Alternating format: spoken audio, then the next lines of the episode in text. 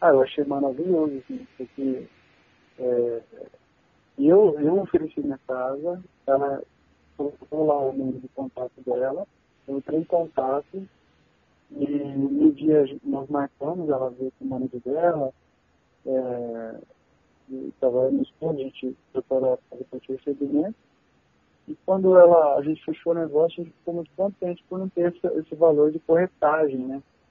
Para o proprietário direto tem o valor que nós temos que arcar, não, é um, não chega perto do valor de uma corretagem. Sim, sim. Eu tive duas imobiliárias que, que pegaram minha casa, é, só tive um, uma visita, né? Uhum. Então, assim, eu percebia que muitos, é, dependendo do bairro, como se é um bairro é, de classe, classe baixa, classe é, média baixa, a pessoa não tem muito interesse. E aí os corretores também não fazem muito esforço para estar tá levando as pessoas nesse Sim. local. Sim.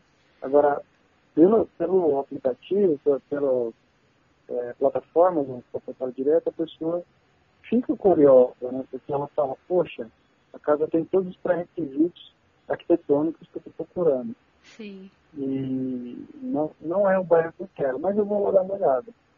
E foi isso que, aconteceu, né? A pessoa gostou muito da minha casa, ficou apaixonada pela minha casa, tem tudo que a pessoa quer, né? Não é um condomínio fechado, nem um bairro de alto padrão, mas tem tudo que a pessoa precisa e atendeu às expectativas dela, né? Ai, que Então, legal. nesse sentido, nesse sentido foi muito bom, porque se fosse depender de imobiliária, o pessoal já, já te corta só, só de nome do bairro, né?